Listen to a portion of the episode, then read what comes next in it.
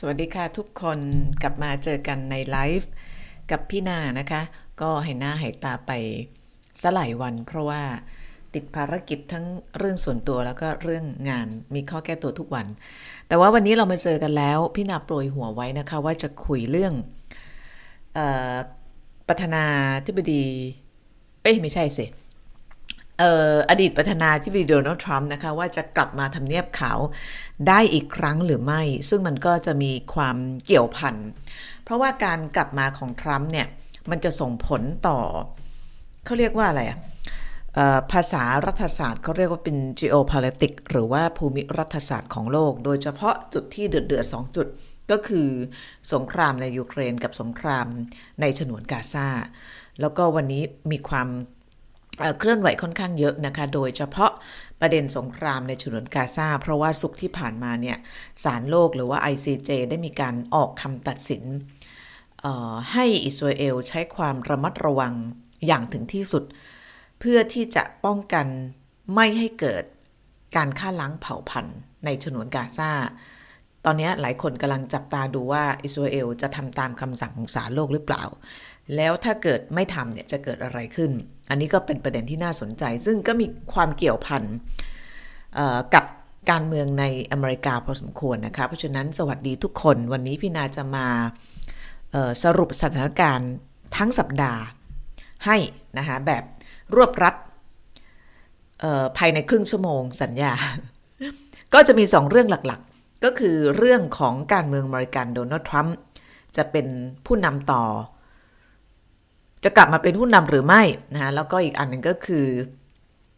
ในฉนวนกาซาจะจบยังไงหลังจากศาลโลก มีคำสั่งให้อิสราเอล ใช้ความระมัดระวัง อย่างถึงที่สุด เพราะว่าโอกาสจะเกิดการฆ่าล้างเผ่าพันธุ์มีสูงมาก ซึ่งก็เป็นเรื่องที่ย้อนแย้งเนาะเพราะว่าอิสราเอลก็เป็นคนที่ถูกกระทำมาก่อน เป็น คนที่ถูกเขาเรียกทำการฆ่าล้างเผ่าพันธุ์ในช่วงสงครามโลกที่สองมาวันนี้เนี่ยเกิดมาโดนกล่าวหาว่ากำลังจะทำการฆ่าล้างเผ่าพันธุ์ชาวปาเลสไตน์นะคะก็สองเรื่องหลักๆ สวัสดีทุกคนนะคะ ก็วันนี้พี่นาก็ยังไม่ค่อยปกติดีสักเท่าไหร่ พอดีเมื่อวานกลับบ้านดึกนะเมื่อวานไปงานมิเรอร์ห้าสิบนะคะ ซึ่งก็จัด ขึ้นเพื่อที่จะให้กำลังใจ กลุ่มคนหลากหลายทางเพศ แล้วก็ผู้หญิงจำนวน 50 คนที่ทำงานในสาขาต่างๆ พี่นาก็เป็นหนึ่งใน 50 ก็เลยเไปร่วมในงานเฉลิมฉลองเมื่อวานนะคะ เอาละโอ้มีคนมาจากอิสราเอลด้วย สวัสดีค่ะ คุณ คุณเดวิดเหรอฮะ สวัสดีค่ะ จากอิสราเอลฝนตกหรอ ดูแลสุขภาพด้วยนะคะ เอาละเราเอาเรื่องเราเอาเรื่องอะไรก่อน เราเอาเรื่องทรัมป์ก่อนดีกว่า เพราะว่าจะได้โยงมาที่อิสราเอลปาเลสไตน์ว่าจะจะยังไงนะฮะตอนนี้เนี่ยการเมืองอเมริกันเนี่ยเขาบอกกันว่ามองข้ามช็อตไปเลย เพราะว่าปลายปีเนี่ยถ้าไม่มีใครสะดุดอะไรล้ม โอกาสที่เราจะได้เห็นการกลับมา เจอกันอีกครั้ง ระหว่างโดนัลด์ทรัมป์กับโจไบเดนมีสูงมากนะคะทำไมถึงเป็นเช่นนั้นเอาฝั่งเฉพาะโดนัลด์ทรัมป์ก่อน ตอนนี้เนี่ยในพรรคริพับลิกันเนี่ยเขาได้เริ่มต้นกระบวนการ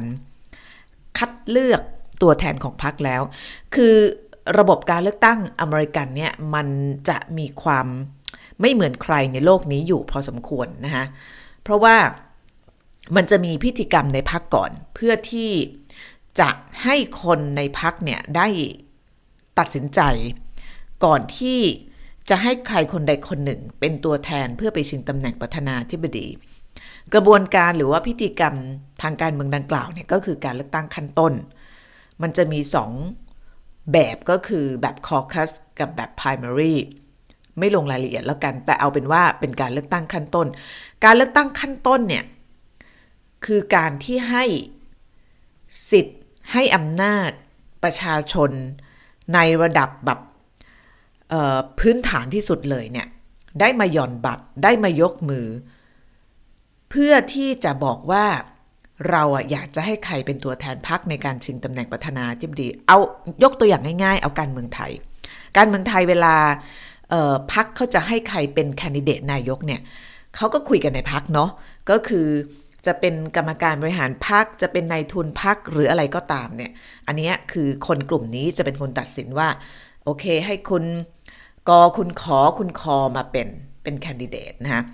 ในอเมริกาเนี่ยเขาเคยทำแบบนั้นมาก่อนเช่นเดียวกัน จนกระทั่งมาถึงสมัยสงครามเวียดนาม มันมีการประท้วงใหญ่เนาะเพราะว่า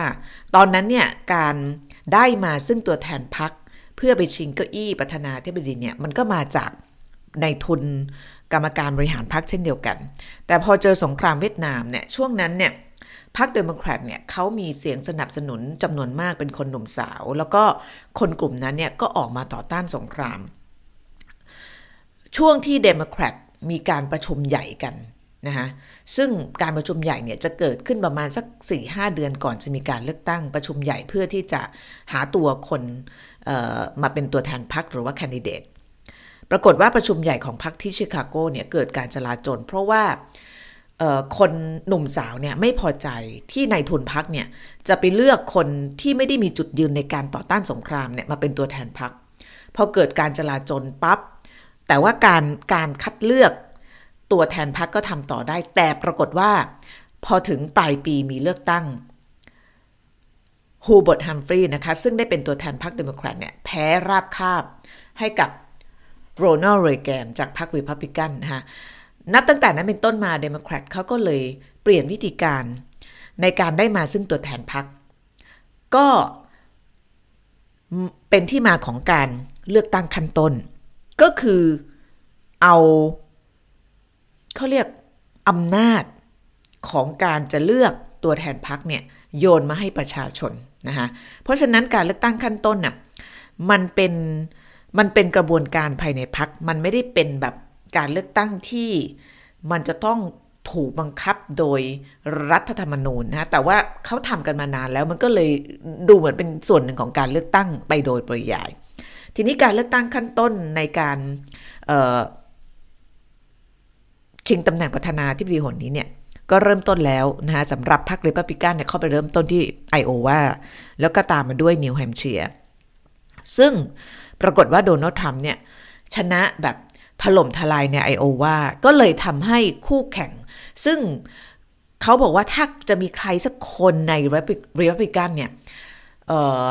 มีรัศมีพอที่จะล้มโดนัลด์ทรัมป์ได้เนี่ย ก็จะเป็นคนนี้ก็คือรอนเดอร์ซันติสนะฮะเขาเป็นผู้ว่าการรัฐฟลอริดา ปรากฏว่าณ ไอโอวาเนี่ยเดอร์ซันติสแพ้ทรัมป์แบบค่อนข้างค่อนข้างขาดลอยนะฮะทรัมป์ได้ไป 50 กว่ากว่า แล้วก็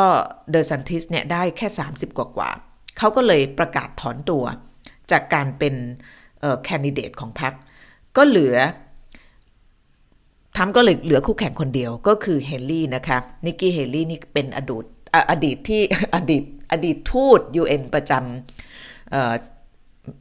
เอออดีตทูตสหรัฐประจำ UN วันนี้พี่นาไปแล้ว อดีตทูตสหรัฐประจำ UN ในสมัยของทรัมป์แล้วเธอก็เข้ามา ลงชิงคะแนนกับทรัมป์ในการเลือกตั้งขั้นต้นในรัฐถัดมาเมื่อสัปดาห์ที่แล้วก็คือที่นิวแฮมเชียร์ปรากฏว่าทรัมป์ก็เอาชนะไปได้อีก การที่ทรัมป์ชนะการเลือกตั้งขั้นต้นในสองรัฐ ก็คือที่ไอโอวากับนิวแฮมเชียร์เนี่ย ก็เลยทำให้หลายฝ่ายเนี่ยมองข้ามช็อตไปแล้ว ว่าในการประชุมพรรครีพับลิกันที่จะเกิดขึ้นในกลางปีนี้ ทรัมป์น่าจะเป็นคนที่พักเลือกให้เป็นผู้แทนในการเข้าไปชิงตำแหน่งนะคะซึ่งทางฝั่งเดโมแครตเนี่ย คาดว่าก็น่าจะเป็นโจไบเดนนะคะเนื่องจากอันที่หนึ่งก็คืออประธานาธิบดีโจไบเดนเนี่ยเป็นประธานาธิบดีมาแค่สมัยเดียว โดยธรรมเนียมแล้วเนี่ย ถ้าเกิดเจ้าตัวประสงค์จะลงชิงตำแหน่งอีกครั้งเนี่ย ในธรรมเนียมที่เขาปฏิบัติมาเนี่ยก็มักจะเปิดทางให้ลงอีกครั้งนะคะแล้วก็ก่อนหน้านั้นเนี่ยโจไบเดนก็เคยบอกว่า จริง ๆ แล้วตัวเองก็ก็ก็ไม่ลงก็ได้ แต่ว่า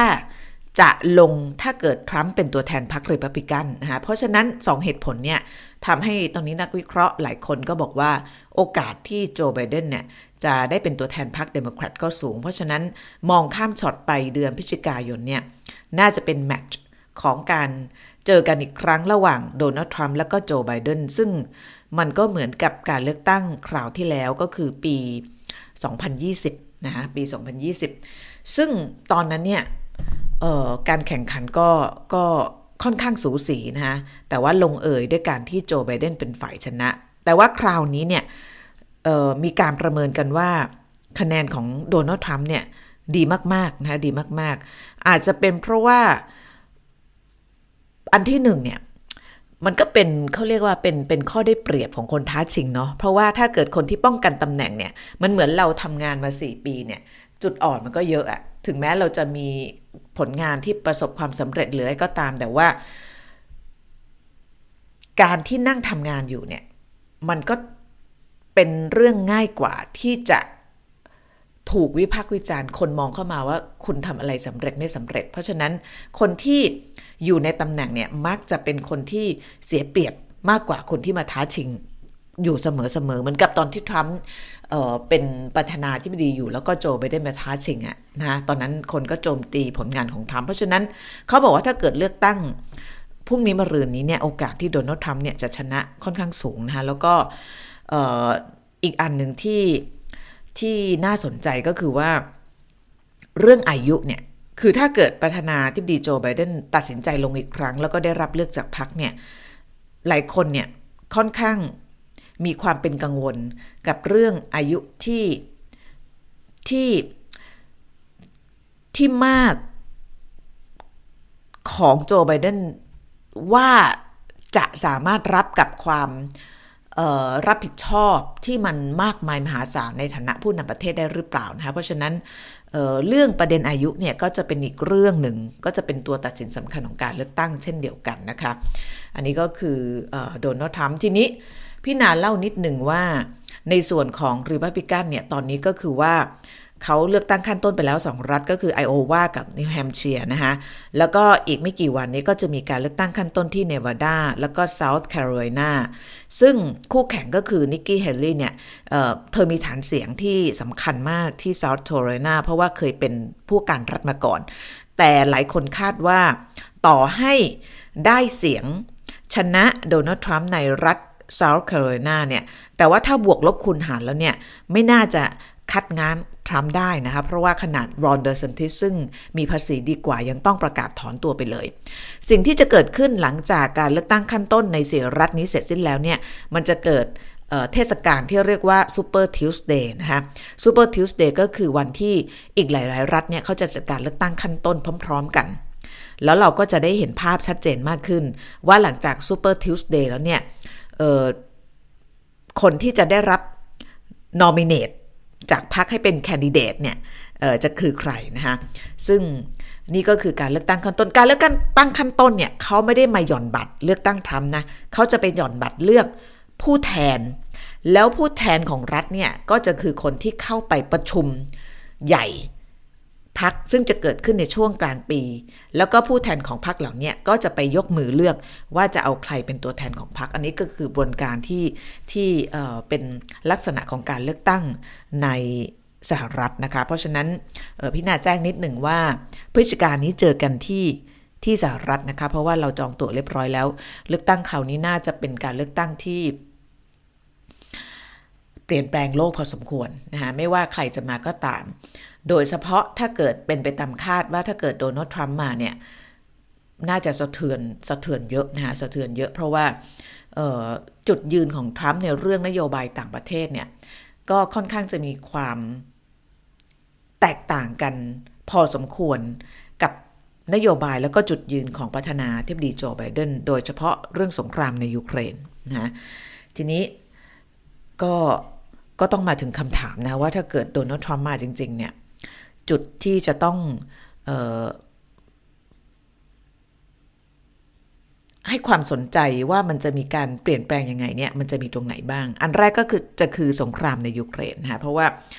ก่อนหน้านั้นเนี่ยโดนัลด์ทรัมป์เคยออกมาพูดว่า ถ้าเกิดตัวเองได้กลับมาเป็นผู้นำอีกครั้งเนี่ยจะทำให้สงครามยุติ ซึ่งถามว่าสงครามในยูเครนยุติได้ไหม ก็ได้นะคะ ถ้าเกิดทั้งคู่ก็คือคู่สงครามอย่างยูเครน แล้วก็รัสเซียสามารถรับเงื่อนไขของกันและกันได้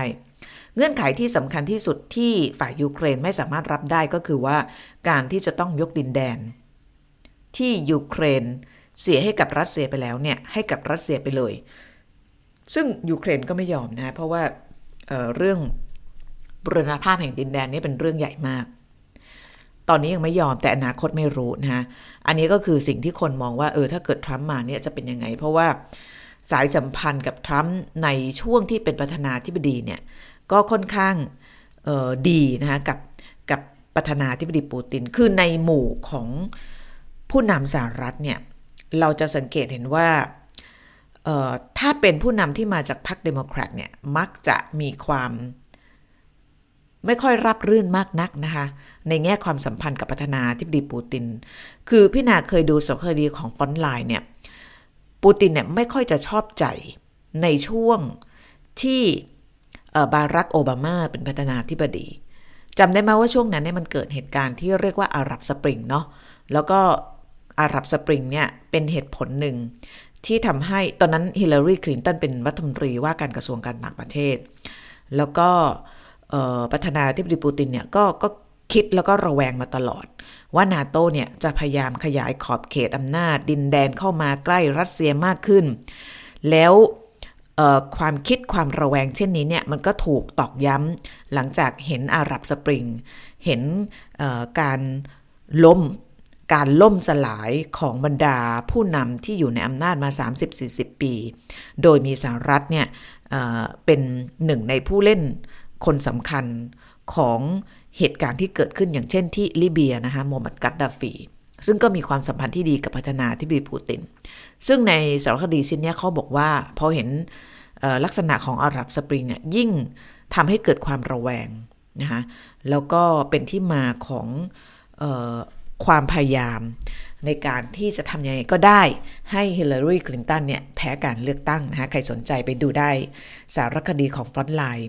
ชื่อว่าปูติน Revenge นะคะหรือว่าการแก้แค้นของปูติน คือเขาไล่มาเลยตั้งแต่สมัยประธานาธิบดี น่าจะบิลคลินตันนะคะแล้วก็แต่หลักๆเนี่ยจะมาอยู่ที่บารักโอบามา ซึ่งในช่วงนั้นเนี่ยมันจะมีช่วงของการแบบถกเถียงว่านาโตเนี่ยไม่ควรจะเข้ามาใกล้รัสเซียมากเกินไป มีการประชุมความมั่นคงที่มิวนิกที่ปูตินไปประกาศ เกลียวกราดบนเวทีนะ บอกว่าถ้านาโต้ทำแบบเนี้ยเเขาจะไม่อดทนอีกต่อไปแล้วนะฮะเพราะฉะนั้นในช่วงเหตุการณ์ดังกล่าวเนี่ยมันก็อย่างที่บอกเนี่ยมันในสารคดีชิ้นเนี่ยเขาก็บอกว่ามันสะสมความหวาดระแวงของปูตินมากขึ้น โดยเฉพาะในยุคของบารักโอบามา แล้วก็เป็นที่มาของความพยายามสกัด ไม่ให้ฮิลลารีคลินตันซึ่งถือเป็นเดโมแครตแล้วก็ต้องการสานต่อนโยบายของโอบามาเนี่ยขึ้นมาเป็นประธานาธิบดี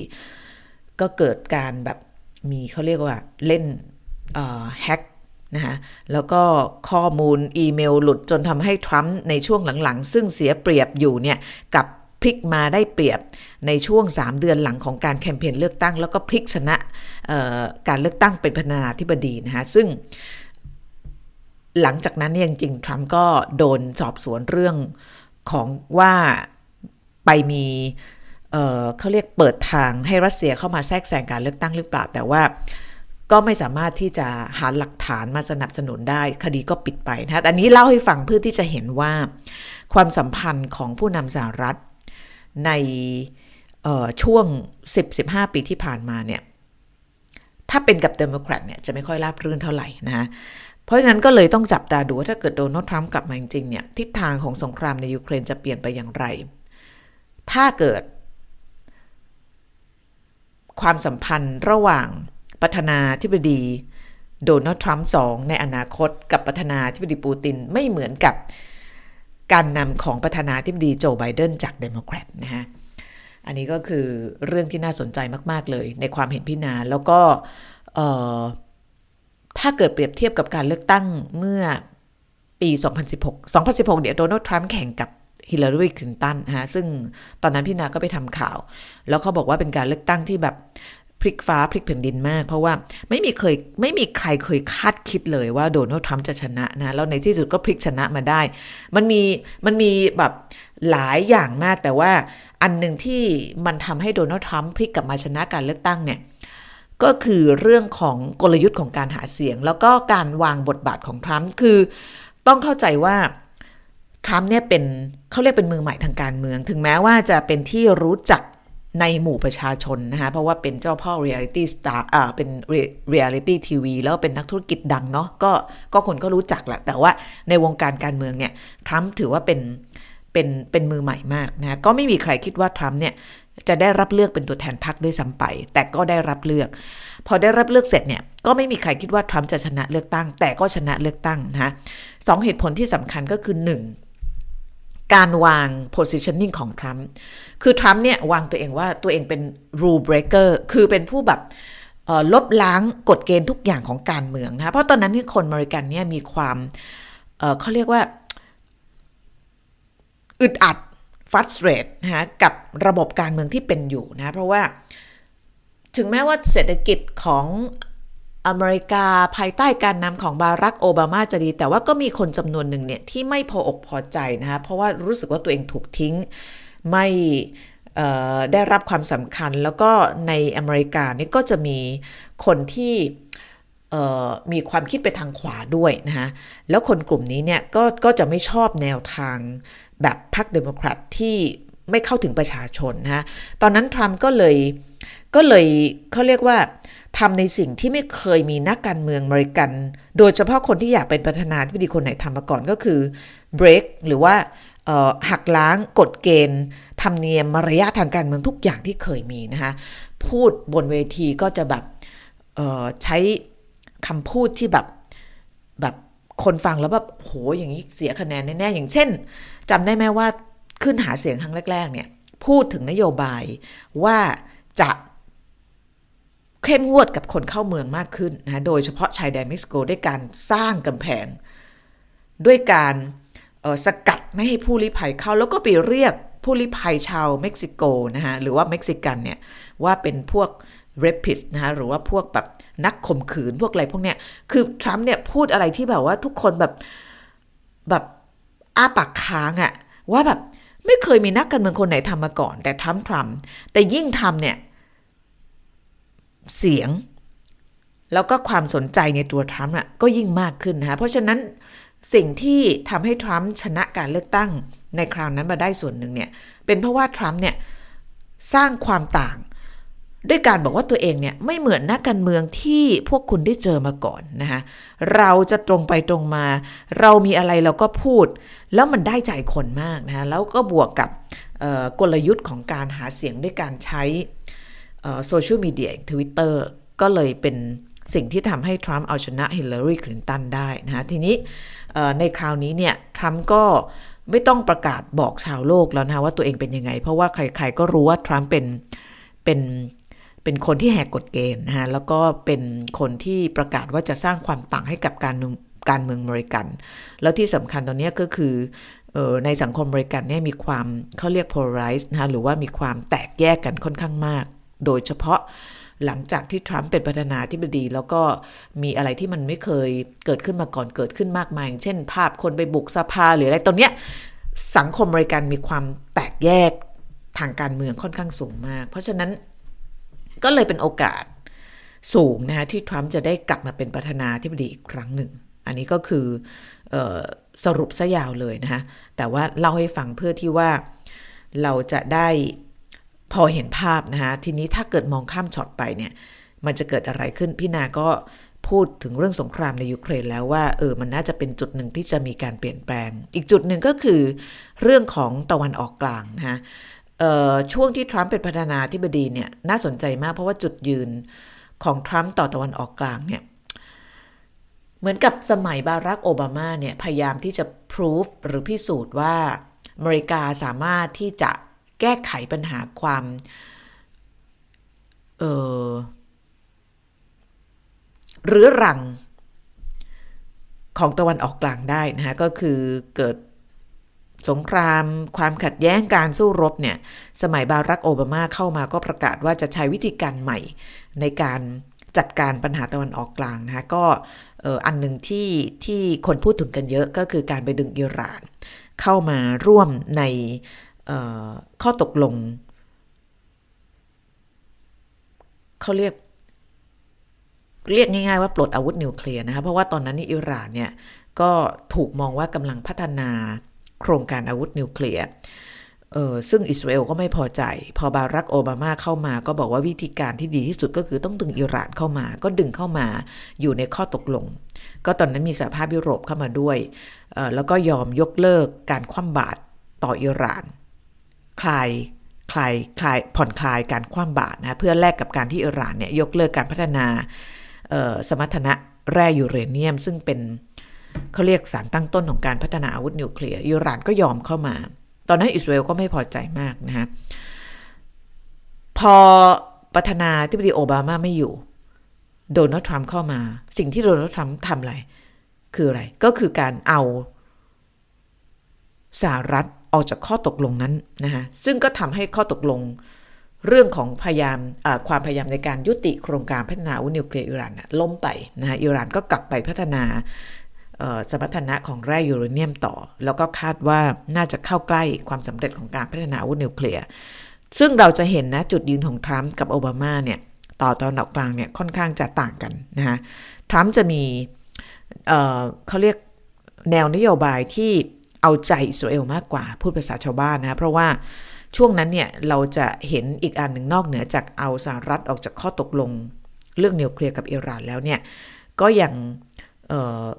ส่งลูกสาวกับลูกเขยเนี่ยไปที่เยรูซาเล็มจำได้ไหมก็คือเยรูซาเล็มจริงก็เป็นเขาเรียกพื้นที่ที่มีความเปราะบางนะคะยังถกเถียงอยู่ว่าใครเป็นเจ้าของ โดยเฉพาะเยรูซาเล็มตะวันออก เพราะฉะนั้นประชาคมโลกเนี่ยก็จะยังไม่มีใครกล้าไปตั้งสถานทูตที่นั่น มีไม่กี่ประเทศที่ไปตั้งนะคะเพราะว่าเเนื่องจากประชาคมโลกหรือว่า UN เนี่ยยังไม่ได้การรับรอง เยรูซาเล็มในฐานะเมืองหลวงของอิสราเอล เพราะว่าปาเลสไตน์ก็ยังอ้างสิทธิอยู่นะก็ก็เป็นเป็นดินแดนพิพาท เพราะฉะนั้นทุกที่นะคะทุกประเทศเนี่ยเกือบทั้งหมดบนโลกเนี่ยก็จะไปมีสถานทูตที่นครเทลวิฟกรุงเทลวิฟแทน รวมถึงสถานทูตไทยด้วย สมัยทรัมป์นี่ก็ก็เปรี้ยวนะฮะก็ส่งลูกสาวกับลูกเขยไป เปิด สถานทูตในนครเยรูซาเล็ม ตอนนั้นก็เกิดประท้วงใหญ่มากนะคะคนก็มองว่านโยบายของทรัมป์ในตะวันออกกลางเนี่ยดูเหมือนว่าจะเอาอกเอาใจอิสราเอลมากกว่าในสมัยของโอบามา ซึ่งโอบามากับเนทันยาฮูนี้แบบคู่กัดกันไม่ถูกกันมากเลยนะคะเพราะว่าเนทันยาฮูเนี่ยไม่พอใจโอบามาที่ไป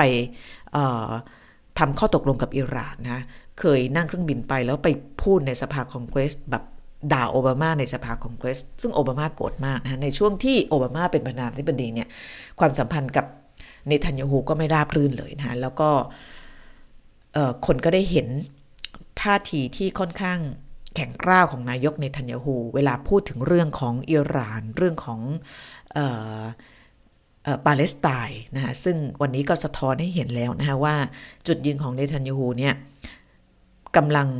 จะเป็นอุปสรรคหรือเปล่านะคะกับการยุติสงครามในชนวนกาซา อันนี้ก็คืออีกจุดหนึ่ง เพราะฉะนั้นโดยสรุปเนี่ยถ้าเกิดทรัมป์กลับมาเป็นประธานาธิบดีเนี่ยอย่างน้อยสองจุดที่ที่มันจะมีการเปลี่ยนแปลงแน่ๆเลยเนี่ยก็คือสงครามในยูเครนกับตะวันออกกลาง โดยเฉพาะสงครามในชนวนกาซานะคะทีนี้ถามว่ามีอะไรไหมที่จะกันไม่ให้ทรัมป์กลับมาเป็นประธานาธิบดีได้ ตอนนี้เนี่ยเขาบอกว่าอย่างยากนะคะถึงแม้ทรัมป์จะเจอกับคดีมากมายหลายคดี จริง ๆ แล้วเนี่ยเมื่อวานเนี่ยเพิ่งจะมีการตัดสินคดีคดีหนึ่งเดี๋ยวพี่นายดูภาพ เป็นคดีแพ่ง คือตั้งแต่หมดสมัยมาเนี่ยทรัมป์เจอคดีอาญาหนักๆเนี่ยสี่คดีสี่คดีนี่มีหลายข้อหานะเป็นสิบสิบข้อหาเลย แต่ว่าถ้านับเป็นคดีนี้คือสี่ส่วนคดีแพ่งเนี่ยมีสอง หนึ่งในนั้นก็คือคดีที่ถูกกล่าวหาว่าไปข่มขืน นักเขียนคนหนึ่ง นี่อายุ 80 ปีแล้วนะคะเมื่อวานแต่เพิ่งขึ้นศาลอันนี้เดี๋ยวพี่นาเล่าให้ฟังเร็วๆ ผู้หญิงคนนี้เนี่ยเขายื่นฟ้องทรัมป์เมื่อปี 2022 นะคะปี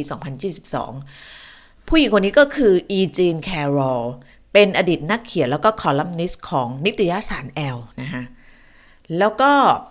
เธอเนี่ยยื่นฟ้องโดนัลด์ทรัมป์เมื่อปี 2022 ว่าทรัมป์เนี่ยข่มขืนเธอ ภายในห้องเปลี่ยนเสื้อผ้าของศูนย์การค้าเบิร์กดอร์ฟกูดแมนนะคะ ซึ่งก็เป็นห้างสรรพสินค้าที่ดังมากอยู่ในนิวยอร์กนะคะเหตุการณ์ดังกล่าวเนี่ยเกิดขึ้น 27 28 ปีคือวันที่เธอฟ้องเนี่ยเหตุการณ์เกิดขึ้น 27 ปีที่แล้ว ก็คือเกิดปี 1996 นะคะ แล้วก็เหตุผลที่เพิ่งมาฟ้องเนี่ยก็เพราะว่าเธอบอกว่า เนื่องจากหวาดกลัวในอำนาจของทรัมป์นะคะโดยเฉพาะช่วงที่เขาเป็นประธานาธิบดี จริง ๆ แล้วเนี่ยคดีนี้เนี่ยหมดอายุความไปแล้วนะแต่ว่าปรากฏในช่วงที่มี movement มี two movement เนี่ยคือเรื่องของการเรียกร้องสิทธิสตรีเรียกร้องสิทธิผู้หญิงเนี่ยที่นิวยอร์กเนี่ยเขาได้มีการเปลี่ยนกฎหมาย นะคะให้สามารถให้ผู้เสียหายเนี่ยสามารถฟ้องร้องได้นะคะภายใต้การแก้ไขกฎหมายใหม่ ทางแคโรก็เลยรื้อคดีเนี่ยมาฟ้องทรัมป์อีกครั้งเมื่อปี 2022 นะคะ การไต่สวนคดีเนี่ยเริ่มขึ้น 25 เมษายน ปีถัดมาก็คือปี 2023 ตอนนั้นเนี่ยทรัมป์ทรัมป์ไม่ได้มาศาลเองนะคะในนัดที่ที่เขามีการไต่สวน ทรัมป์เนี่ยเขาให้การผ่าน video conference แล้วก็ถูกซักจากทนายของแคร์รอล คือแบบดุเดือดมากนะดุเดือดมาก ทนายแคร์รอลก็ถามว่าได้ข่มขืนลูกความของเธอหรือเปล่าก็คือแคร์รอลเนี่ยนะคะทรัมป์ก็ปฏิเสธว่าไม่เคยรู้จักไม่เคยเห็นหน้าด้วย เป็นไปไม่ได้ที่จะข่มขืนเธอ แล้วก็มีคำหนึ่งที่ทรัมป์พูดนะ บอกว่า she's not my taste คือนี่ไม่ใช่ผู้หญิงในสเปคผมเลย ผมผมไม่ไม่ไม่ได้แบบว่าไม่ได้มีไม่ไม่ได้ไม่ได้ทำอะไรเธอนะคะไม่ได้ทำอะไรไม่รู้จักแล้วก็ไม่ใช่สเปคต่อให้รู้จักเนี่ย ก็จะไม่ทำอะไรเพราะว่าเธอไม่ใช่เทสของผมนะคะตอนนั้นทรัมป์ก็ให้การปฏิเสธต่อออต่อคณะลูกขนนะคะต่อศาลปรากฏว่า ตอนนั้นเนี่ย ทางทนายความของแครอลเนี่ยก็ยืนยันนะคะยืนยัน แต่ว่าในช่วงเวลาที่แครอลฟ้องทรัมป์เนี่ยเธอได้ออกหนังสือเล่มหนึ่ง อธิบายถึงเหตุการณ์ที่เกิดขึ้นกับเธอในช่วงนั้น ซึ่งไอ้หนังสือเล่มนี้กลายมาเป็นสิ่งที่ทำให้ทรัมป์เนี่ยเอามาตีกลับแครอลบอกว่าเนี่ยคนเนี้ยแค่อยากจะขายหนังสือแค่นั้นเองนะคะ คือนอกเหนือจากจะปฏิเสธว่าไม่เคยข่มขืน ไม่เคยล่วงละเมิดทางเพศเธอแล้วเนี่ย ยังบอกว่าจุดประสงค์จริง ๆ ของนักเขียนคนนี้ที่ออกมา ฟ้องเขาเนี่ย เพราะว่าต้องการจะขายหนังสือให้ได้นะอย่างไรก็ตามหลังจากการไต่สวนเสร็จสิ้นนะแล้วก็มีการสอบปากพยาน เมื่อเดือนพฤษภาคม ปี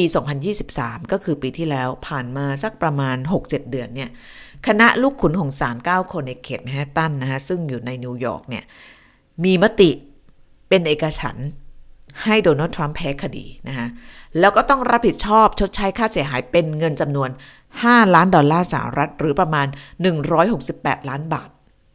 แต่ว่าแพ้คดีเนี่ย ไม่ได้แพ้ในคดีข่มขืนนะ คือ ตอนนั้นคณะลูกขุนเขามีคำตัดสินว่า ไม่มีหลักฐานเพียงพอที่บอกว่าทรัมป์ข่มขืนเธอ เพียงแต่ว่าทรัมป์เนี่ยได้สร้างความเสื่อมเสียทำให้เธอเสื่อมเสียชื่อเสียง ได้รับความเสียหาย เพราะว่าออกมากล่าวหาเธอเเสียเสียหายหายนะคะว่าเป็นผู้หญิงไม่ดีเป็นคนโกหกพกลม ก็เลยโดนสั่งให้ปรับในข้อหาทำให้เสื่อมเสียชื่อเสียง คิดเป็นเงิน 168 ล้านบาทนะคะ ซึ่งตอนนั้นเนี่ยทรัมป์ออกมาแบบโพสต์ในโซเชียลมีเดียนะ บอกว่า ผู้หญิงคนนี้ตั้งใจจะทำลายอนาคตทางการเมืองของเขา ซึ่งเตรียมจะกลับมาเล่นการเมืองอีกครั้งหนึ่งนะคะแล้วก็คนที่อยู่เบื้องหลังเนี่ยก็คือเดโมแครตแล้วก็ประธานาธิบดีโจไบเดนที่เป็นการล่าแม่มดนะพยายามทำทุกทางเพื่อสกัดไม่ให้เขากลับมาเลือกตั้ง แล้วก็อุทธรณ์นะปรากฏว่าอุทธรณ์ผ่านไป อันนี้เป็นภาพที่เกิดขึ้นเมื่อคืนที่ผ่านมาตามเวลานิวยอร์กนะศาลหรือว่าคณะลูกขุนได้มีคำตัดสินอีกครั้งคำตัดสินยืนยันอันเดิมนะคะก็คืออันที่หนึ่งข้อกล่าวหาเรื่องข่มขืนเนี่ยมีพยานหลักฐานไม่ถึง แต่ทรัมป์ได้สร้างความเสียหาย สร้างความเสื่อมเสียให้กับแครอล แล้วทรัมป์จะต้องชดเชย เงินให้กับอดีตคอลัมนิสต์รายนี้เป็นเงินมากขึ้น ปีที่แล้วเนี่ย ให้ทรัมป์จ่าย 168 ล้านบาท เมื่อคืนที่ผ่านมาศาลให้ทรัมป์จ่ายเท่าไหร่รู้ไหม2,900 ล้านบาท คือค่าปรับเนี่ย เพิ่มขึ้นมาสูงมากนะคะโดยเขาบอกว่าจำนวนนี้เนี่ย ประมาณ 18 ล้าน3แสนดอลลาร์เป็นการจ่ายค่าเสียหายเชิงชดเชย อีก 65 ล้านดอลลาร์สหรัฐ เป็นค่าเสียหายเชิงลงโทษนะซึ่งหลังจากคำตัดสินทรัมป์โมโหมากนะโมโหโมโหแบบควันออกหูเลยอะแล้วก็บอกว่าไม่มีทางที่เขาจะยอมนะคะก็จะอุทธรณ์ได้อีกหนึ่งครั้งนะอุทธรณ์ได้อีกหนึ่งครั้ง แต่ว่าถามว่าถ้าเกิดอุทธรณ์แล้ว ศาลมีคำสั่งอีกนะคะว่าทรัมป์จะต้องจ่ายเงิน คือยืนตามคำตัดสินเดิมของครั้งที่หนึ่งกับครั้งที่สองเนี่ยทรัมป์จะทำยังไง ก็อาจจะต้องจ่ายเงิน แต่ถามว่าจะมีอันมีมีผลไหมต่ออนาคตทางการของทรัมป์ก็ตอบว่าไม่มีนะคะเพราะว่าทรัมป์ยังสามารถที่จะเป็นตัวแทนของพรรคในการลงชิงตำแหน่งประธานาธิบดีได้นะ คือในในในแง่ของการมีคดีติดตัวเนี่ย มันไม่ได้มีผลอะไรกับการเเเป็นผู้นำ หรือว่าการลงชิงตำแหน่งประธานาธิบดี เพราะว่ารัฐธรรมนูญไม่ได้ระบุไว้นะฮะเพราะฉะนั้นออตอบข้อสงสัยว่าคดีมากมายของทรัมป์เนี่ย มันจะส่งผลหรือเปล่าต่อออเส้นทางทางการเมืองของทรัมป์หลายคนบอกว่านอกเหนือจากจะไม่ส่งผลแล้วเนี่ย อาจจะทำให้ทรัมป์ได้คะแนนเพิ่มขึ้นด้วยนะคะเพราะว่าล่าสุดเนี่ยทรัมป์ก็ออกมาบอกว่าศาลเนี่ยมีความลำเอียง แล้วก็ผู้หญิงคนเนี้ยใส่ชุดสีขาวๆเนี่ยแครอลเนี่ยนะคะคือคนที่พยายามทำลายอนาคตทางการเมืองของเขา แล้วคนอยู่เบื้องหลังเนี่ยก็คือคู่แข่งทางการเมืองอย่างโจไบเดนนะฮะซึ่งอันนี้ก็คือคำอธิบายที่ทรัมป์มักจะมาพูดอยู่บ่อยๆนะฮะส่วนคดีอื่นๆที่กำลังรอก็เยอะนะคะ โดยเฉพาะคดีอาญาแต่ว่า ดูเหมือนว่ายิ่งโดนทุบเนี่ยทรัมป์ยิ่งหวานมากขึ้นเหมือนกระท้อนอะยิ่งโดนทุบเนี่ยคนยิ่งเห็นใจนะคะคนยิ่งเห็นใจ เพราะว่าเเหมือนกับ เหมือนกับคนจำนวนมากเชื่อนะคะเชื่อว่าโดนัลด์ทรัมป์เนี่ยกำลังถูกกันแกล้งทางการเมือง แล้วก็อย่างที่บอกเนี่ยตอนนี้สังคมอเมริกันเนี่ยกำลังมีความแตกแยกทางการเมืองค่อนข้างสูง แล้วอีกอย่างเนี่ยในช่วง 4 ปีที่ผ่านมาเนี่ย พรรคเดโมแครตภายใต้การนำของโจไบเดนเนี่ยก็ก็มีเขาเรียกอะไรมีมีมีมีจุดอ่อนพอสมควร คือในแง่ของการทำให้เศรษฐกิจดีขึ้นอย่างหน้ามือเป็นหลังมือเนี่ยก็ยังทำได้ไม่ไม่สุดทางนะไม่สุดทางเศรษฐกิจอเมริกันก็ยังอยู่ในสภาวะ ที่ยังต้องฟื้นตัวอยู่ ส่วนหนึ่งก็มาจากโควิด -19 ด้วย แล้วก็ในช่วงของโจไบเดนก็เป็นเรื่องที่แบบคือแบบเกิดสงครามเยอะมากนะคะทั้งสงครามในยูเครน แล้วก็สงครามในฉนวนกาซาคนก็เริ่มตั้งคำถามต่อจุดยืน แล้วก็นโยบายต่างประเทศของสหรัฐนะคะว่าจะเอาอยัางไง ซึ่งในส่วนของการแคมเปญของทรัมป์เนี่ยก็มักจะพูดว่า อเมริกาต้องมาก่อนนะ คนจำนวนมากก็บอกว่า เอ้เราจะไปยุ่งกับสงครามทำไม เรามาดูแลปากท้องเราก่อนดีหรือเปล่า ซึ่งทรัมป์ก็พยายามจะจับเอาความเห็นแล้วก็คะแนนเสียงคนกลุ่มนี้มาเป็นของตัวเองนะ เพราะฉะนั้นการเลือกตั้งครั้งนี้ น่าจะดุเดือดเลือดพล่านพอสมควรนะทีนี้ ก็ ในส่วนของการเลือกตั้งจะเกิดขึ้น 5 พฤศจิกายนนะคะ ซึ่งพี่นาก็จะไป อยู่ที่วอชิงตันดีซีก็น่าจะ1เดือนกว่าๆก่อนหน้าการเลือกตั้งนะก็คงจะไป cover นะฮะแล้วก็รายงานข่าวจากที่นั่นกลับมา ซึ่งก็น่าจะเป็นเวลาที่น่าสนใจมากนะเพราะว่าอเมริกันการเมืองนี้แบบช่วงหลังๆนี้เปลี่ยนไปเยอะมาก หลังจากโดนัลด์ทรัมป์มาเป็นประธานาธิบดี พี่นาจำได้ตอนที่ไปทำข่าวตอนโดนัลด์ทรัมป์ชนะเลือกตั้งเนี่ยแบบโอ้โหแบบบรรยากาศมันแบบ เหนือคำบรรยายจริงๆนะคะเพราะฉะนั้นก็เดี๋ยวเราติดตามกันนะะแต่ว่าก่อนที่จะไปถึงว่ามันจะมีการเปลี่ยนแปลงอะไรหรือไม่เนี่ยคือถ้าเกิดเราเป็นประเทศหรือว่าเป็นใครก็ตามที่รู้ว่าถ้าเกิดโดนัลด์ทรัมป์จะมาเนี่ยเราเนี่ยจะมี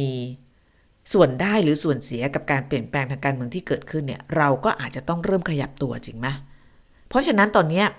หลายฝ่ายเนี่ยเริ่มขยับตัวแล้วอย่างเช่น ในนาโตในสหภาพยุโรปเนี่ยกำลังเริ่มทบทวน วิธีการ หรือว่าหาวิธีการที่จะต้องพึ่งพาตัวเองให้มากกว่าเดิมนะเพราะว่าถ้าเกิดโดนัลด์ทรัมป์มาจริง ๆ เนี่ยแล้วคือคือภายใต้การนำของโดนัลด์ทรัมป์เนี่ยมันอาจจะดีก็ได้ หรืออาจจะไม่ดีก็ได้กับสภาพยุโรป ซึ่งเราเรียกสถานการณ์นี้ว่ามัน unpredictable หรือมันคาดเดาได้ยากนะคะคือไม่รู้ว่าจะเกิดอะไรขึ้นน่ะ มันไม่เหมือนกับถ้าเกิดโจไบเดนมาฮิลลารีคลินตันมา ไม่รู้ดีหรือไม่ดีแหละแต่ว่าคาดเดาได้ว่ามันจะเป็นแบบแบบเนี้ยแต่โดนัลด์ทรัมป์เนี่ยเขาบอกว่า unpredictable เป็นผู้นำที่ unpredictable มาก คือคาดเดาได้ยากมาก ว่ามันจะเป็นยังไง เพราะฉะนั้นอันนี้คือคือเรื่องที่แบบเรื่องที่แบบทำให้หลายคนต้องต้องเริ่มขยับตัวนะคะ เมื่ออาทิตย์ที่แล้วเนี่ยสหภาพยุโรปก็เริ่มคุยกันละว่าเออเราอาจจะต้องพึ่งพาตัวเองให้มากขึ้น เพราะดูเหมือนว่าถ้าเกิดสถานการณ์สงครามในยูเครนมีการเปลี่ยนแปลงเนี่ยเขาคุยกันแล้วนะ ว่าว่าว่าสมมติสมมตินะ สมมติสมมติยูเครนแพ้เนี่ยเขาคุยแล้วว่ารัสเซียอาจจะไม่หยุดแค่นั้น ตอนนี้มันมี นักข่าวหลาย ๆ คนเนี่ยเริ่มจะโฟกัสไปอย่างเช่นประเทศในบอลข่าน อย่างเช่นในจอร์เจียหรือมอลโดวาเนี่ยซึ่งจะเป็นจุดต่อไปที่อาจจะมีรัศมีของรัสเซียเข้าไปทาบถานะคะอันนี้คืออคือคือความความคาดการได้ได้ลำบากนะคะถ้าเกิดมีทรัมป์เป็นผู้นำอีกอันหนึ่งก็คือ ฉนวนกาซาจริง ๆ ฉนวนกาซาเนี่ยมันมีความพยายามอย่างต่อเนื่องที่จะทำให้สงคราม เอาอย่างน้อยเฉพาะสงครามในกาซาเนี่ยมันสิ้นสุดลง ณ ตอนนี้ก็ยังมีความพยายามกันอยู่นะ แล้วก็ที่น่าสนใจเนี่ยคือ move ของแอฟริกาใต้แอฟริกาใต้เนี่ยเออคือ เป็นประเทศที่ ริเริ่มนะคะแล้วก็ตั้งตน ที่จะเริ่มกระบวนการอะไรบางอย่าง เพื่อที่จะยุติสงครามในชุนกาซา นั่นก็คือการยื่นคำร้องไปที่ศาลโลกนะคะหรือว่า ICJ ให้ทำการพิจารณาว่าสิ่งที่อิสราเอลทำอยู่ในฉนวนกาซาเนี่ยเข้าข่ายเป็นการฆ่าล้างเผ่าพันธุ์หรือว่าเจโนไซด์หรือเปล่านะคะซึ่งคำร้องดังกล่าวเนี่ยก็ ยื่นไปเมื่อสักประมาณ 2 เดือนที่ผ่านมา แล้วก็เมื่อวันศุกร์คืนวันศุกร์ที่ผ่านมาตามเวลายุโรป ก็คือ ICJ อยู่ที่กรุงเฮกของเนเธอร์แลนด์เนาะ ICJ ก็มีคำตัดสินคำตัดสินน่าสนใจมากนะนี่คือภาพของของของศาลที่ตัดสินในวันนั้น แต่ว่าก่อนจะมีคำตัดสินเนี่ยด้านหน้าศาลเนี่ยมีทั้งผู้ สนับสนุนปาเลสไตน์แล้วก็คนสนับสนุนอิสราเอลเนี่ยไปข้างหน้านะคะคือ ICJ เนี่ยถือเป็นหนึ่งในกลไกของสประชาชาตินะคะถือเป็นเป็นเขาเรียกฝ่ายนิติบัญญัติของสประชาชาติ แต่ว่าคำตัดสินของ ICJ หรือว่าศาลโลกเนี่ยมันไม่มีเขาเรียก legally binding อะไม่จำเป็นจะต้องทำตามก็ได้นะคะแต่ว่ามันจะมีผลในแง่ของ ความน่าเชื่อถือของประเทศต่างๆ เดี๋ยวพี่นาจะอธิบายให้ฟังนะ ซึ่งมันจะมีผลต่อการที่ว่าอิสราเอลจะทำตามคำสั่งของศาลโลกหรือไม่นะคะทีนี้นิดนึงก่อนว่าศาลโลกตัดสินว่าอย่างไรนะจากคำร้องของแอฟริกาใต้ศาลโลกตัดสินออกมานะคะคำตัดสินก็คือว่า parties to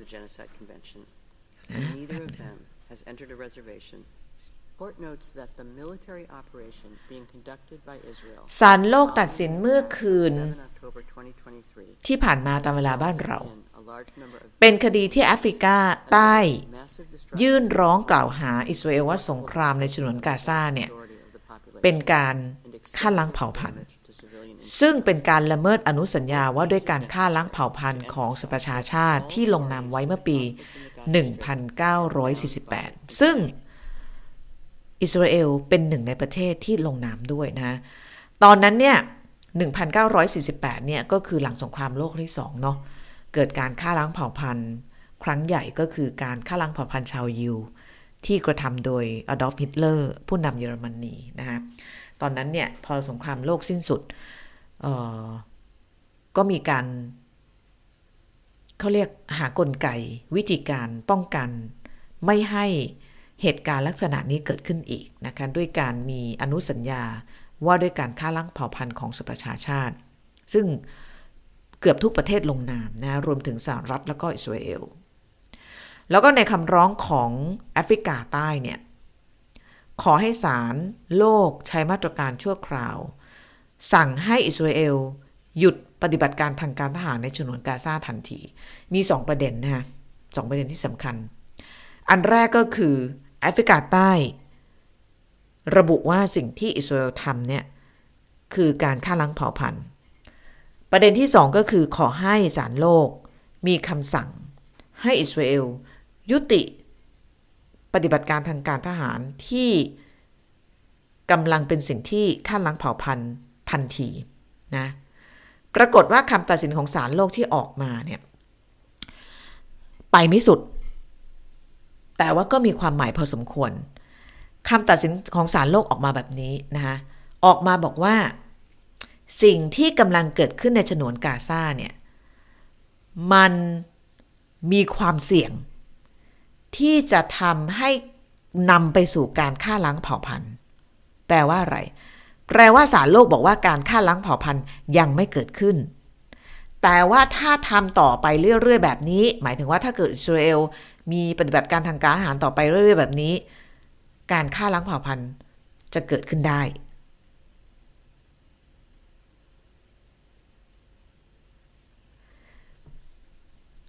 แล้วก็อันที่สองที่ศาลมีคำตัดสิน ก็คือว่า ไม่ใช่มีคำตัดสินสิ กลับไปใหม่แอฟริกาใต้บอกว่านี่คือการฆ่าล้างเผ่าพันธุ์ ขอให้ศาลออกคำสั่งให้อิสราเอลยุติปฏิบัติการทางการทหารทันที ศาลบอกว่า ขอให้อิสราเอลทำทุกทางเพื่อลดความเสี่ยงในการที่จะนำไปสู่การฆ่าล้างเผ่าพันธุ์ และไม่มีการสั่งให้หยุดปฏิบัติการทางการทหาร เนี่ยพอคำสั่งศาลโลกออกมาเนี่ยหลายคนก็พยายาม เอ๊ะ มันเป็นคำสั่งที่ใครเป็นฝ่ายชนะนึกออกปะชาวปาเลสไตน์หรือว่าอิสราเอล เป็นผู้ชนะจากการมีคำสั่งเช่นนี้ มีนักวิเคราะห์บอกว่าในส่วนของปาเลสไตน์ถ้าเกิดไปถามประชาชนคนกาซาเนี่ยเขาจะบอกว่าเขาพ่ายแพ้ เพราะว่าคนกาซาเขามอง สิ่งที่เกิดขึ้นณเวลานี้ณชั่วโมงนี้ นั่นก็คือการทำสงครามของอิสราเอลที่ยังคงดุเดือดอยู่ในฉนวนกาซานะเดี๋ยวพี่นาให้ดูนี่คือ นี่คือภาพล่าสุดนะคะจากทางใต้ของฉนวนกาซาก็คือที่ขานยูนิส วันนี้ถล่มหนักมากนะ แล้วคนเนี่ยมีรถถังอิสราเอลเคลื่อนเข้ามามากขึ้นนะเคลื่อนเข้ามามากขึ้น คนก็พยายามที่จะหนีออกจากที่นี่คานยูนิสก็แบบเกือบจะติดชายแดนอียิปต์แล้วนะคะคือทางเหนือเนี่ยรบกันไม่ไม่หนักเท่าทางใต้แล้ว ตอนนี้มันหนักทางใต้นะฮะนี่คือภาพที่เกิดขึ้นหลังจากศาลโลกมีคำตัดสินออกมา อิสราเอลยังคงเดินหน้า ปฏิบัติการทางการทหารที่นี่อยู่นะคะคนกาซาคนในพื้นที่เนี่ยก็จะบอกว่าคำตัดสินของศาลโลกเนี่ย ไม่ได้ช่วยอะไรเขา เพราะว่าไม่ได้สั่งให้หยุดยิง แต่ว่าถ้าเกิดในระดับของภาพใหญ่ ภาพรวม หลายคนนะคะโดยเฉพาะในระดับที่เป็น policy maker ของของของปาเลสไตน์เนี่ยเขาจะบอกว่านี่อาจจะเรียกได้ว่าเป็นชัยชนะของปาเลสไตน์ เพราะว่านี่น่าจะเป็นครั้งแรกๆนะคะที่มีคำตัดสินในระดับของศาลโลกออกมา ที่ระบุว่าสิ่งที่อิสราเอลทำอยู่เนี่ยจะนำไปสู่การฆ่าล้างเผ่าพันธุ์ เพราะว่าคนในระดับนโยบายเขามองว่า สิ่งที่จะนำไปสู่การฆ่าล้างเผ่าพันธุ์เนี่ยมันไม่ได้เพิ่งเกิด เมื่อวันที่ 7 ตุลาคม แต่มันเกิดมาก่อนหน้านั้น ไม่ว่าจะเป็นการสร้างกำแพง กั้นระหว่างเขตเวสต์แบงก์กับอิสราเอล หรือว่าเป็นการปิดฉนวนกาซาในบางเวลา เพื่อที่จะมีการบีบบังคับคนในฉนวนกาซานะคือก่อนหน้า 7 ตุลาคมเนี่ย ทางอิสราเอลก็เคยใช้วิธีการที่ไม่ส่งข้าวส่งน้ำหรือว่าไม่ปล่อยไฟ ให้กับคนในฉนวนกาซาเพื่อเป็นการบีบบังคับ กองกำลังหรือว่ากลุ่มติดอาวุธในฉนวนกาซาอยู่แล้วนะคะซึ่งในระดับนโยบายเนี่ยปาเลสไตน์ก็จะมองไปไกลมากกว่านั้นอีกนะคะเขาก็จะมองไปตั้งแต่ปี 1948 ก็คือมองไปตั้งแต่อิสราเอลตั้งรัฐได้แล้วก็บีบบังคับให้ชาวปาเลสไตน์เนี่ยต้องอยู่ในพื้นที่ที่แคบลงเรื่อยๆนะคะ แผ่นดินที่ UN เคยแบ่งให้เนี่ยก็ถูกเฉือนไปเรื่อยๆไปเรื่อยๆเนี่ยคือในระดับนโยบายเขามองว่าปาเลสไตน์เนี่ยถูกถูกบีบ ให้สูญสิ้นเผ่าพันธุ์มาหลายสิบปีแล้ว แล้วก็ไม่เคยมีคำตัดสินใด ๆออกมา ที่เป็นประโยชน์กับชาวปาเลสไตน์แบบนี้มาก่อนนะเพราะฉะนั้นในแง่ของภาพรวมเนี่ยเราก็จะเห็นการออกมาแสดงความยินดี ของชาวปาเลสไตน์ส่วนหนึ่งนะคะอย่างเช่น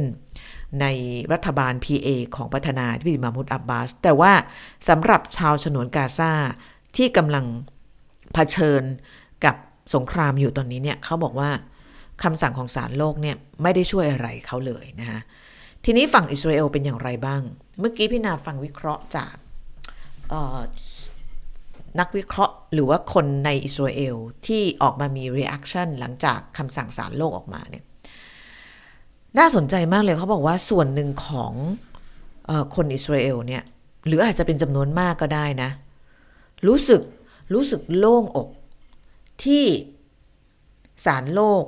ไม่ได้สั่งให้กองทัพอิสราเอล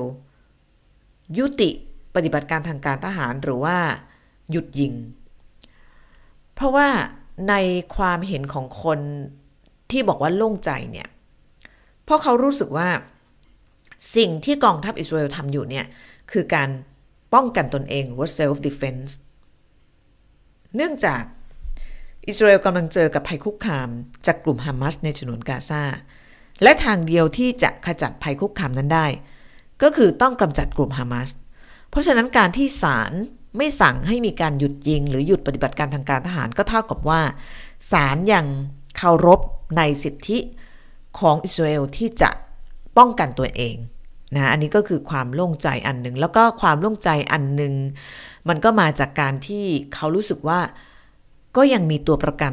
ที่ติดอยู่ในฉนวนกาซานะคะอันนี้ก็คือ reaction ของของอประชาชนชาวอิสราเอลแต่ว่าในระดับนโยบายเนี่ย เป็นอีกแบบหนึ่ง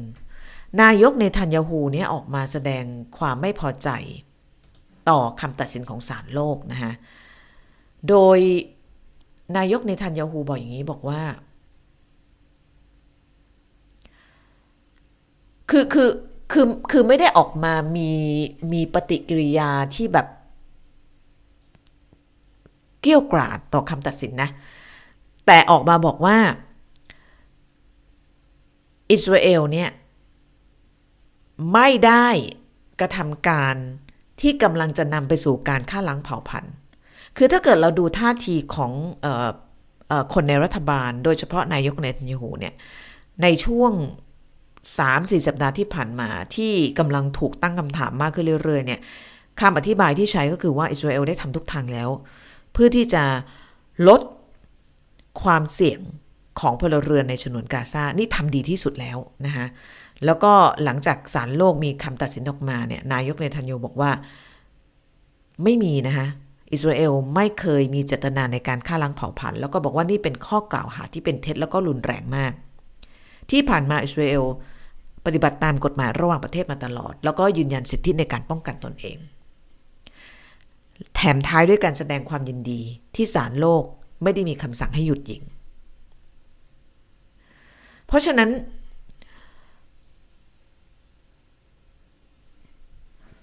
คำถามก็คือว่า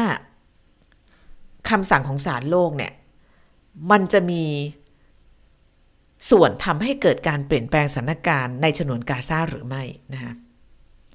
เพราะว่าอันที่หนึ่งเนี่ย อิสราเอลไม่จำเป็นต้องปฏิบัติตาม สิ่งที่ศาลโลกบอกว่าให้พยายามทำทุกทางเพื่อไม่นำไปสู่การฆ่าล้างเผ่าพันธุ์ที่อิสราเอลไม่จำเป็นต้องปฏิบัติตามเนี่ย ก็เพราะว่าคำตัดสินของศาลโลกเนี่ย หรือว่าศาลโลกเนี่ย ไม่มีอำนาจหรือว่ากลไก ในการบังคับให้อิสราเอลต้องปฏิบัติตาม แต่แต่มีการเปิดทางไว้นะคะซึ่งขณะนี้เนี่ย คาดว่าทางดังกล่าวเนี่ยจะเริ่มขึ้นในสัปดาห์หน้านะจะเริ่มขึ้นในสัปดาห์หน้า ในสัปดาห์หน้าเนี่ยจะมีการประชุมของคณะมนตรีความมั่นคง UN เพราะว่าคือถ้าเกิดเราดูท่าทีของนายกเนทันยาฮูที่วันนี้ออกมาบอกว่าเราไม่ได้ทำอะไร ที่จะนำไปสู่การฆ่าล้างเผ่าพันธุ์ แล้วเราก็จะเดินหน้า ปฏิบัติการทางการทหารต่อ เพราะว่าศาลโลกไม่ได้มีคำสั่งให้ให้หยุดยิง อันนี้คือสิ่งที่อิสราเอลยืนเนาะแล้วก็ศาลก็จะไม่มีอำนาจในการบังคับให้อิสราเอลจะต้องทำอะไร ในสิ่งที่อิสราเอล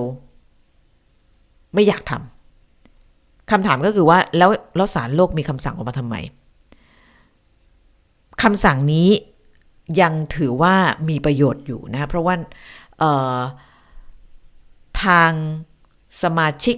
ของ UN เนี่ยยังมีสิทธิ์ที่จะผลักดันเรื่องนี้ต่อไป เพื่อเข้าสู่ที่ประชุมของคณะมนตรีความมั่นคง UN ซึ่งคาดว่าจะประชุมในสัปดาห์หน้าคำสั่งของศาลโลกเนี่ยไม่สามารถอุทธรณ์ได้ แล้วก็จะมีภาระผูกพันทางกฎหมายด้วย แต่ว่าในขณะนี้ยังไม่มีนะคะแต่จะมีถ้าเกิดมันเข้าไปในคณะมนตรีความมั่นคง UN ในสัปดาห์หน้า ซึ่งในคณะมนตรีความมั่นคง UN เนี่ยจะมีสมาชิกถาวรอยู่ทั้งหมด 5 ชาตินะก็จะมีสหรัฐสหราชอาณาจักรฝรั่งเศส รัสเซียแล้วก็จีน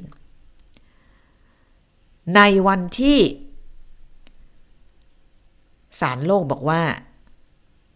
อิสราเอลกำลังทำสิ่งที่เป็นความเสี่ยงต่อการฆ่าล้างเผ่าพันธุ์เนี่ยแล้วถ้าเกิด เรื่องนี้เข้าไปถึงคณะมนตรีความมั่นคง UN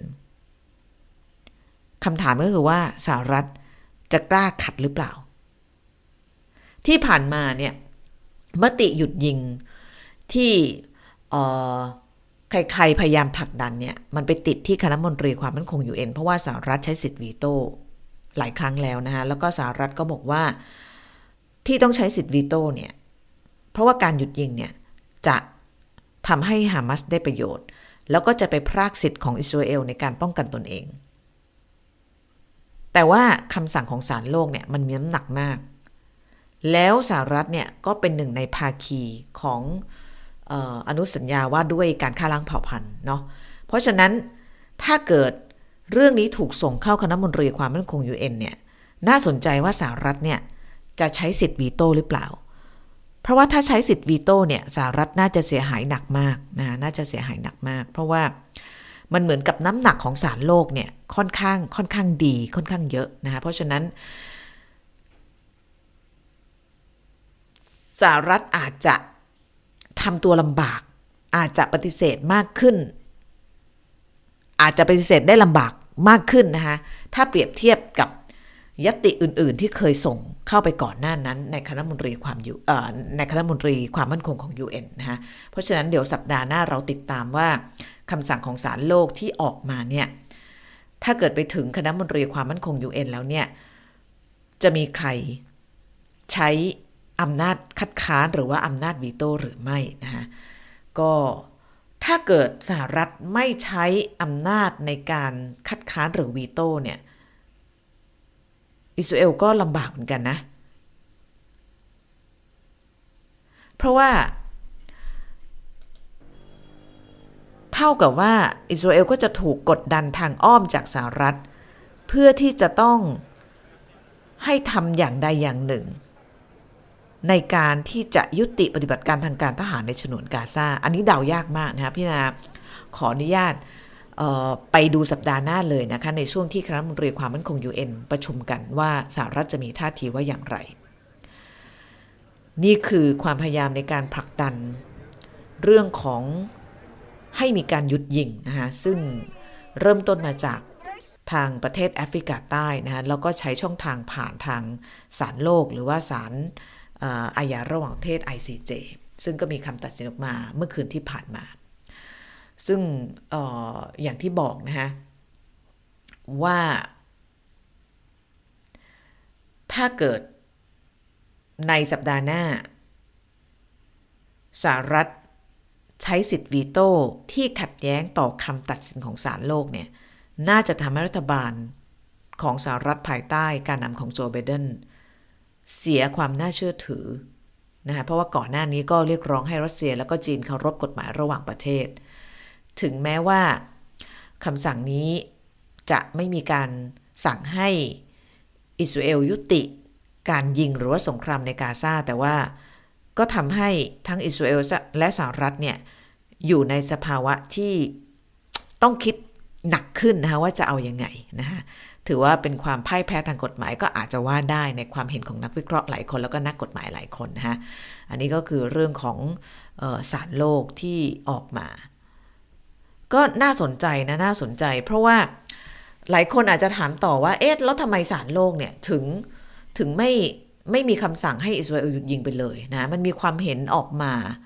จากนักกฎหมายบางคนนะคะ นักกฎหมายบางคนซึ่งเป็นผู้เชี่ยวชาญ ด้านกฎหมายมหาชนระหว่างประเทศเขาระบุอย่างนี้บอกว่าการที่ศาลโลกไม่มีคำสั่งให้อิสราเอลหยุดยิง เป็นไปได้ว่าเนื่องจากฮามาสเนี่ยไม่ได้เป็นคู่กรณีในการยื่นคำฟ้อง ถึงแม้จะเป็นคู่ขัดแย้งในสงคราม แต่ว่าไม่ได้เป็นคู่กรณีในการยื่นคำฟ้องร้อง แต่ว่าเหตุผลจริง ๆ ไม่มีใครรู้นะคะสารโลกไม่ได้อธิบาย แต่ว่าสิ่งที่มันจะเกิดขึ้นแน่ ๆ เลยเนี่ย คำตัดสินของศาลโลกเนี่ยจะต้องทำให้ประเทศ ที่ไม่ได้มีส่วนเกี่ยวข้องโดยตรงกับสงคราม ที่เขาเรียกประเทศที่3เนี่ยต้องทบทวนจุดยืนของตนเอง ในการให้การสนับสนุนอิสราเอลนะคะซึ่งก็รวมถึงสหรัฐด้วยว่าจะไปยังไงต่อนะในเมื่อถ้าคำสั่งศาลโลกมาอย่างนี้แล้ว คือถึงแม้ศาลโลกจะไม่บอกว่านี่คือการฆ่าล้างเผ่าพันธุ์ แต่การใช้คำว่า ถ้าเกิดทำไป แบบนี้เนี่ยความเสี่ยงในการฆ่าล้างเผ่าพันธุ์จะเกิดขึ้นเนี่ยถ้าเกิดเราอยู่ในสถานะ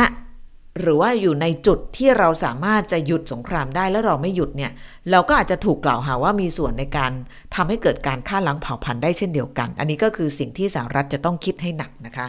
อันนี้ก็คือเรื่องราวของสารโลก ซึ่งก็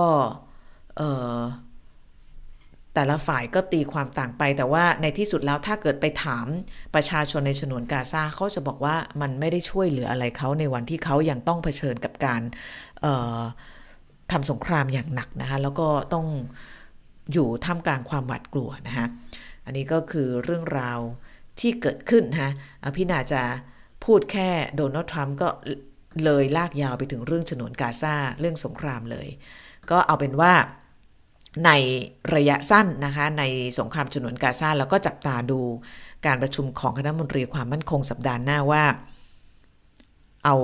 คำสั่งของศาลโลกไปพิจารณาแล้วประเทศที่เป็นสมาชิกถาวร ซึ่งมีสิทธิ์มีเสียง หรือว่ามีส่วนสำคัญอย่างยิ่ง ในการกำหนดทิศทางสงครามชนกาซาจะว่าอย่างไงโดยเฉพาะสหรัฐนะฮะแล้ว หลังจากนั้นเนี่ยถ้าสมมติสหรัฐไม่ใช้สิทธิ์คัดค้านหรือวีโต้เนี่ยจะเกิดอะไรขึ้นกับอิสราเอล อิสราเอลจะทำยังไงต่อนะฮะ สงครามในชนกาซา อันนี้น่าสนใจมากนะฮะ อีกอันหนึ่งคือเรื่องฮูตี วันนี้ฮูตีก็เดือด ไปโจมตีเรือของอังกฤษ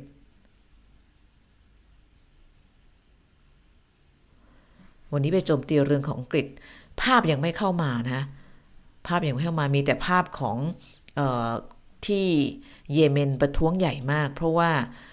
ทางสหรัฐกับสหราชอาณาจักรบอกว่าจะอัดเยเมนอีกรอบหนึ่งนะโจมตียูฮูตีอีกรอบหนึ่งออกมาประท้วงใหญ่เลยนะวันนี้ประท้วงใหญ่มาก น่าจะที่ซาน่า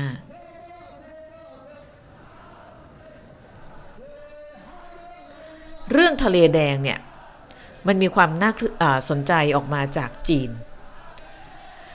สำนักข่าวหลายสำนักรายงานนะฮะรายงานรวมถึงส่วนใหญ่พี่นาจะอ้างอิงการเดียนเขาบอกว่าตอนนี้เนี่ย จีนกำลังพยายามบอกอิหร่านให้กระนาบฮูตีนิดหนึ่งนะเพราะอะไรเพราะว่า ความตึงเครียดที่เกิดขึ้นในทะเลแดงเนี่ยกำลังส่งผลกระทบต่อจีน เพราะจีนเนี่ยคือผู้ส่งออกสินค้ารายใหญ่ไปสหภาพยุโรป แล้วสินค้าจากจีนเนี่ยสั้นที่สุดเนี่ย คือผ่านช่องแคบบับอัลมาเดบเข้าทะเลแดงไปออกคลองสุเอตแล้วก็ไปยุโรปนะฮะแม้ว่าก่อนหน้านี้ฮูตีจะออกมาบอกว่า จะไม่โจมตีเรือสินค้าของจีนแล้วก็ของออรัสเซีย แต่ว่าแต่ว่าจีนก็ได้รับผลกระทบอยู่ดี เพราะว่าอันที่หนึ่ง ไม่มีใครรู้ว่าจะถูกลุกหลงหรือเปล่านะคะ ใครจะไปรู้นะคะเผื่อแบบเกิดมีลูกหลงมาแล้วก็โดนเรือสินค้าเสียหาย อันที่สองก็คือตอนนี้การเดินเรือผ่านทะเลแดง ถึงแม้จะเป็นเรือจีนแล้วก็เรือของรัสเซีย ซึ่งฮูตีบอกว่าจะไม่โจมตีเนี่ย แต่ว่าโดยรวมเนี่ยบริษัทประกันภัยเนี่ยมีการขึ้นค่าประกันสำหรับเรือที่จะใช้เส้นทางทะเลแดงเรียบร้อยแล้วนะคะ เพราะฉะนั้นไม่มากก็น้อยเนี่ยจีนได้รับผลกระทบ อนนี้จีนกำลังไปบอกอิหร่านนะบอกว่าให้กระนาบกลุ่มฮูตีนิดหนึ่งนะคะให้ลดความเกลี้ยกราด แล้วก็การโจมตีเรือนในทะเลแดง แต่ว่าอิหร่านจะสั่งฮูตีได้มากน้อยขนาดไหนเนี่ยตอนนี้ต้องรอดูนะคะเพราะว่าเอาเข้าจริงเนี่ยแต่ละกลุ่ม ที่ถือว่าเป็นพ็อกซี่เนี่ยก็อาจจะมีแนวทางบางอย่างเป็นของตัวเอง ถึงแม้ว่าจะได้รับการสนับสนุนจากพันธมิตรอย่างอิหร่านก็ตามนะอันนี้คือพี่นาดูจากวิเคราะห์ของหลาย ๆ ที่มาแล้วก็มาเล่าให้ฟังนะแต่ว่าสิ่งที่เเกิดขึ้นหลังจากจีนขอร้องให้อิหร่านเข้ามากระหนับฮูตีเนี่ยก็คือการที่ฮูตีโจมตีเรือของสหราชนาจักรนะเดี๋ยวพี่นาดูให้ เรือนี้เป็นเรือสินค้า ลำใหญ่เหมือนกัน มีข่าวมาในการเดียนแล้วแต่ว่าภาพยังไม่มานะคะเรือบรรทุกน้ำมัน ชื่อ Trafigura นะคะ มีสำนักงงานอยู่ในสหราชนาจักร โดยเรือของบริษัท Trafigura ชื่อมาลินลูอันดา ถูกโจมตีระหว่างที่ แล่นผ่านทะเลแดงนะคะมาจากอ่าวเอเดนกำลังเข้าทะเลแดงแล้วก็ถูกโจมตี โดยเรือที่ถูกโจมตีก็ปรากฏว่าถูกไฟไหม้ แล้วก็ทางบริษัท Trafigura ก็ออกมาระบุว่ามีการใช้อุปกรณ์ควบคุมเพลิงบนเรือควบคุมไฟเอาไว้ได้ แล้วก็เจ้าหน้าที่สหรัฐระบุว่าไม่มีผู้ได้รับบาดเจ็บจากการโจมตีดังกล่าว อันนี้ก็คือการโจมตีล่าสุดนะคะ เป็นการโจมตี เรือบรรทุกน้ำมันของสหราชนาจักร แล้วก็สหราชนาจักรออกมาบอกนะคะว่า ขอสงวนสิทธิ์ในการเอาคืนฮูตีนะคะคือที่ผ่านมาเนี่ยประเทศที่เล่นฮูตีหนักๆเนี่ยก็จะมีสหรัฐกับสหราชอาณาจักรที่ส่งเรือรบเข้าไปถล่มกบฏฮูตีในเยเมนนะคะ ก็บอกว่าถล่มพวกคลังอาวุธ คลังเก็บโดรน จุดปล่อยโดรน ระบบเรดาร์ต่างๆนะคะก็ถล่มมาปักสามสี่รอบแล้ว แต่ก็ยังหยุดฮูตีไม่ได้นะคะเพราะฉะนั้นนี่คือสถานการณ์ในทะเลแดง ซึ่งมีผลโดยตรงมาจากสงครามที่เกิดขึ้นในฉนวนกาซาเอาละหนึ่งชั่วโมงแล้ว พี่นาก็เหนื่อยแล้วนะเนี่ย วันนี้พูดแบบคุยอะไรกันเนี่ย ใช่จินเริ่มโมโห เอาละวันนี้ขอบพระคุณทุกคนที่เข้ามานะคะ ก็เดี๋ยวอาทิตย์หน้าถ้ามีเรื่องของ UNSC หรือว่าคณะมนตรีความมั่นคงที่เขาจะเอาเรื่องคำสั่งของศาลโลกเข้าไปหารือกันเนี่ย พี่นาจะมาสรุปให้ฟังนะคะว่าจะเป็นยังไง น่าสนใจว่าถ้าเกิดจะมีอะไรที่จะมีการเปลี่ยนแปลงทิศทางสงครามในฉนวนกาซาได้ ที่เห็นอยู่ก็น่าจะมีเรื่องนี้นะคะเพราะฉะนั้นเดี๋ยวสัปดาห์หน้าเรามาติดตามกัน